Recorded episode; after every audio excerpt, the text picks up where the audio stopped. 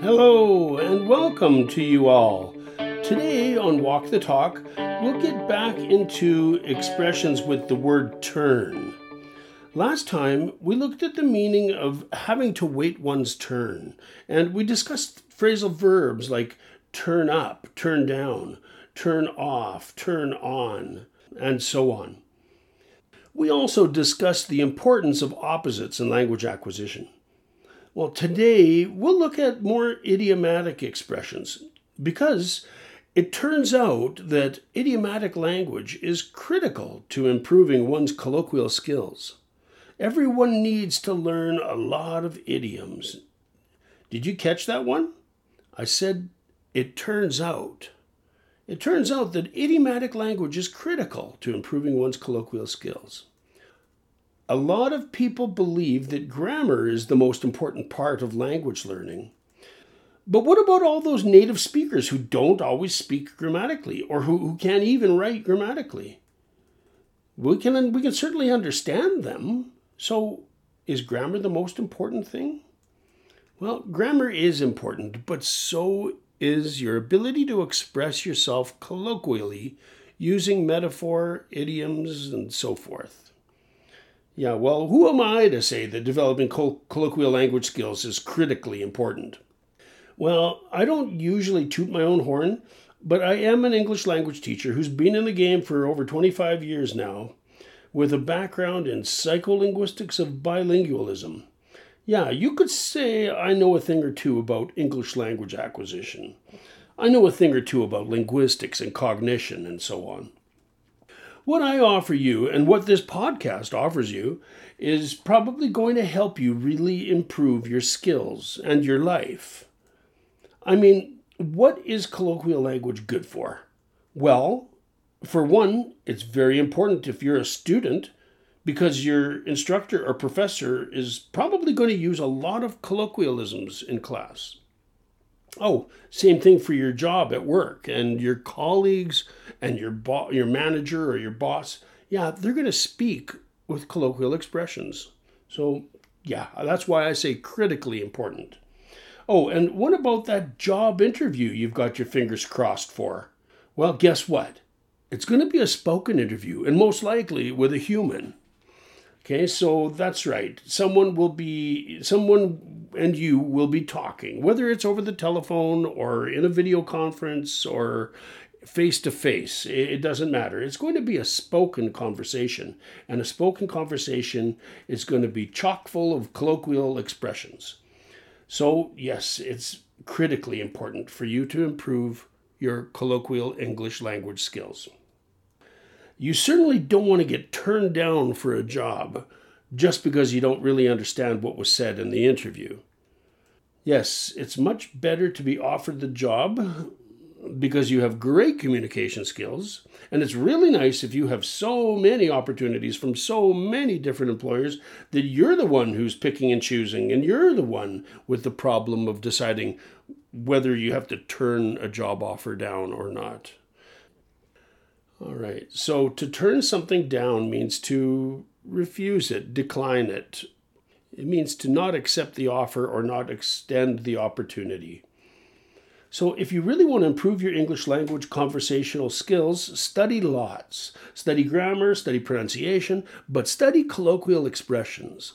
If you only study grammar, it's time to turn over a new leaf and start studying colloquial English with me and Canadian English Language Services.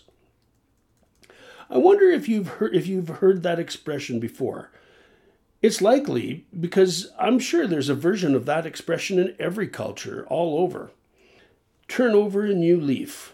The meaning might be a little bit different, but everybody everywhere understands that leaves fall off trees and in the spring new leaves the new leaves grow. Little buds grow and they grow bigger into big leaves and so turning over a new leaf means really renewal. It has to do with the idea of renewal. Everybody can relate to this. It, it means a new beginning. So that's why our logo has a maple leaf and, and why our other logo has an elm leaf. We want people to turn over a new leaf and start learning English in a different way with us. On that note, please keep in mind that CELS will be offering a self paced online course on colloquial English really soon. That will be a perfect opportunity to turn over a new leaf and challenge yourself. Look into this podcast's notes and you'll find a link, uh, you know, a, link that, where you can sign up for email alerts. And you'll also find all, a list of all the idiomatic expressions and phrasal verbs that were discussed in today's episode. So, last time we talked about opposites and how important they are for children to learn language.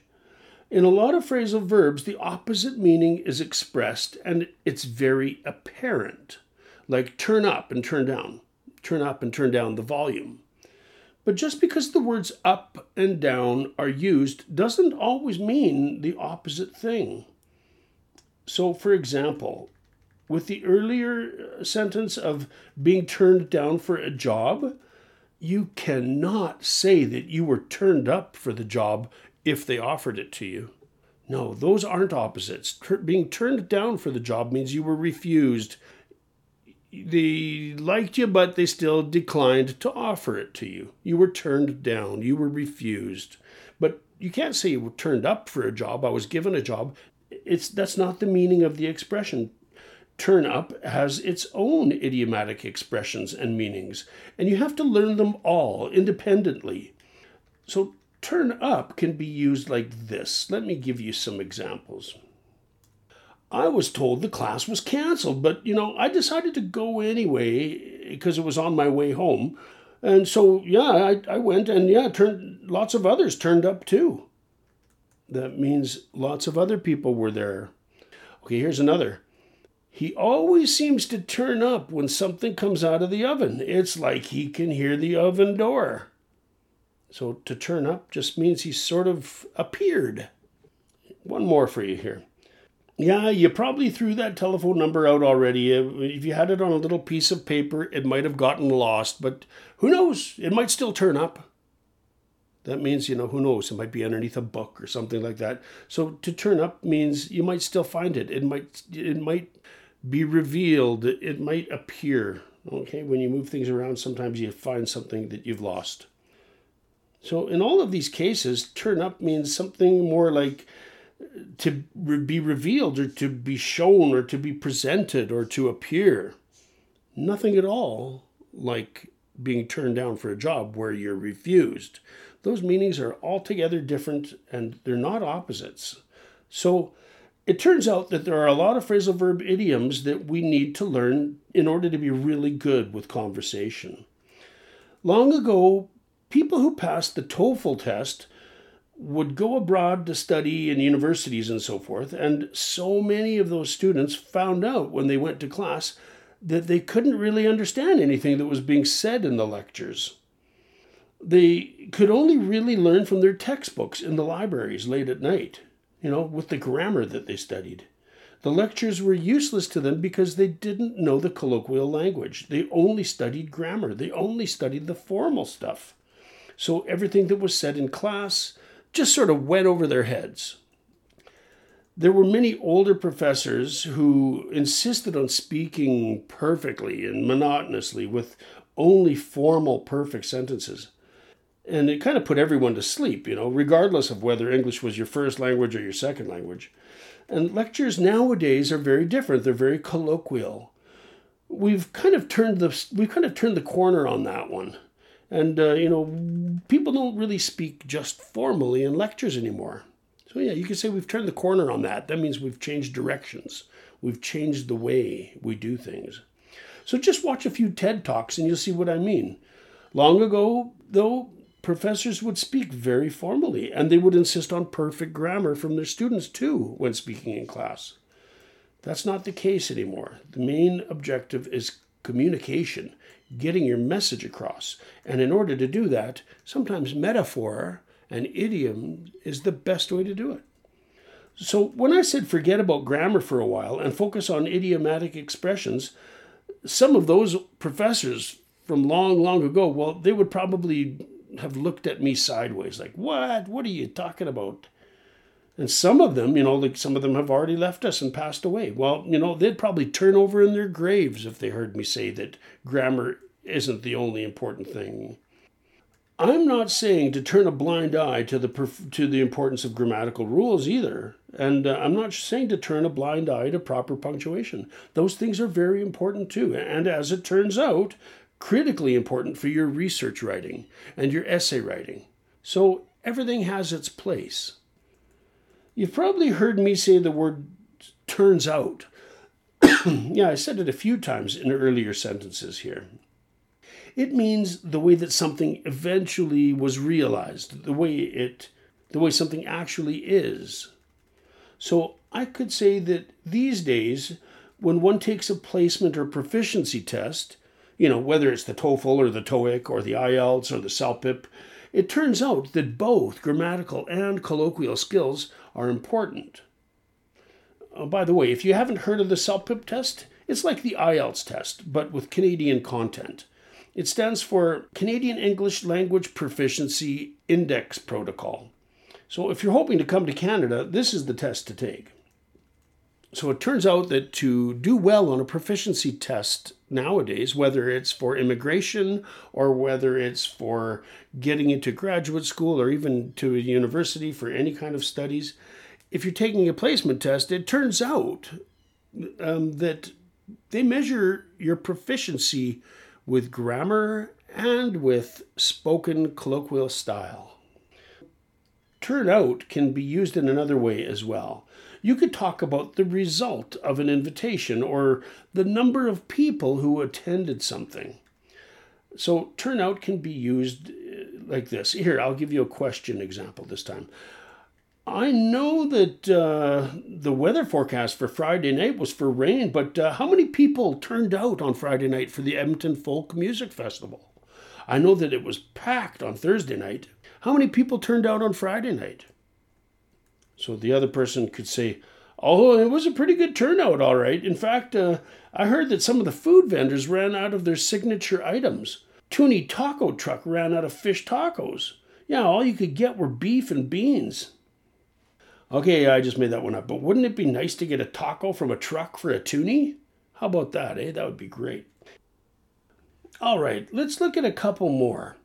Turn on and turn off when we talk about lights and electrical equipment, this makes really good sense, right? It's very clear. Well, these things are taught to children really early on. Turn off the light, turn on the light, turn off the you get it, right? Parents teach these opposites to toddlers to their to their children really early at, you know, age 2. And they get it. It makes sense, right? But there are extended meanings to these as well the meanings are related. I say extended because one has to put on their thinking cap. You know, they have to sort of think more and more deeply in order to really understand the connection. So here's a good example to think about. Here's a kind of a reference point to help understand that concept. Turn up the heat. It can mean literally to turn up or increase the temperature. Like, hey, it's cold in here, turn up the heat, will you? but it can also mean to increase the the force or the effort. A good example, sports is always really good. So I'm going to give you a good example from sports with turn up the heat. Okay, guys and gals, if we want to win this tournament, we've got to really turn up the heat out there. You've been playing all right, but I know you've got a lot more in you, and it's time to show them what you've got. So get back out there, you know, turn up the heat. Let's win this thing increase. Yeah, but it's not talking about rising the temperature. It's talking about metaphoric metaphorically about increasing the effort, increasing the pressure. Turn up the heat out there. And we say other metaphoric things as well. You might hear somebody say something like, We're on fire, baby. We're going to win this thing. So, on fire, that means we're doing really well. So you can imagine some people, one person saying that to the teammate on the basketball court. We're on fire, baby. Or how about this one? Wow, they're so hot. Number 14 is playing so hot. I don't know if we're going to be able to win. I don't know if we're going to be able to beat them. Man, we've got to really get it together. And like right now, if we want to win this. So turning up the heat makes a little more sense now, right? Let me put it to you this way if you really want to improve your English language ability, you've got to go at it from all sides. By all means, study grammar, learn proper punctuation, but to really impress people and to communicate really well, you need to use a lot of colloquialisms. You need to really turn up the heat when it comes to studying and learning colloquial expressions. So remember, put your money where your mouth is and walk the talk. Use these expressions. Don't just listen to me. I want you to use these expressions in your own conversations. Don't worry about getting it perfect. Just try, even if you're just talking to yourself. And keep listening to this podcast. Next will be part three of Expressions with Turn. And uh, sign up for news and info about our upcoming course. And by the way, if you have any comments, please send a message to me at talk at canadianenglish.com. I'd love to hear from you. Well, enjoy these wonderful summer days, everybody.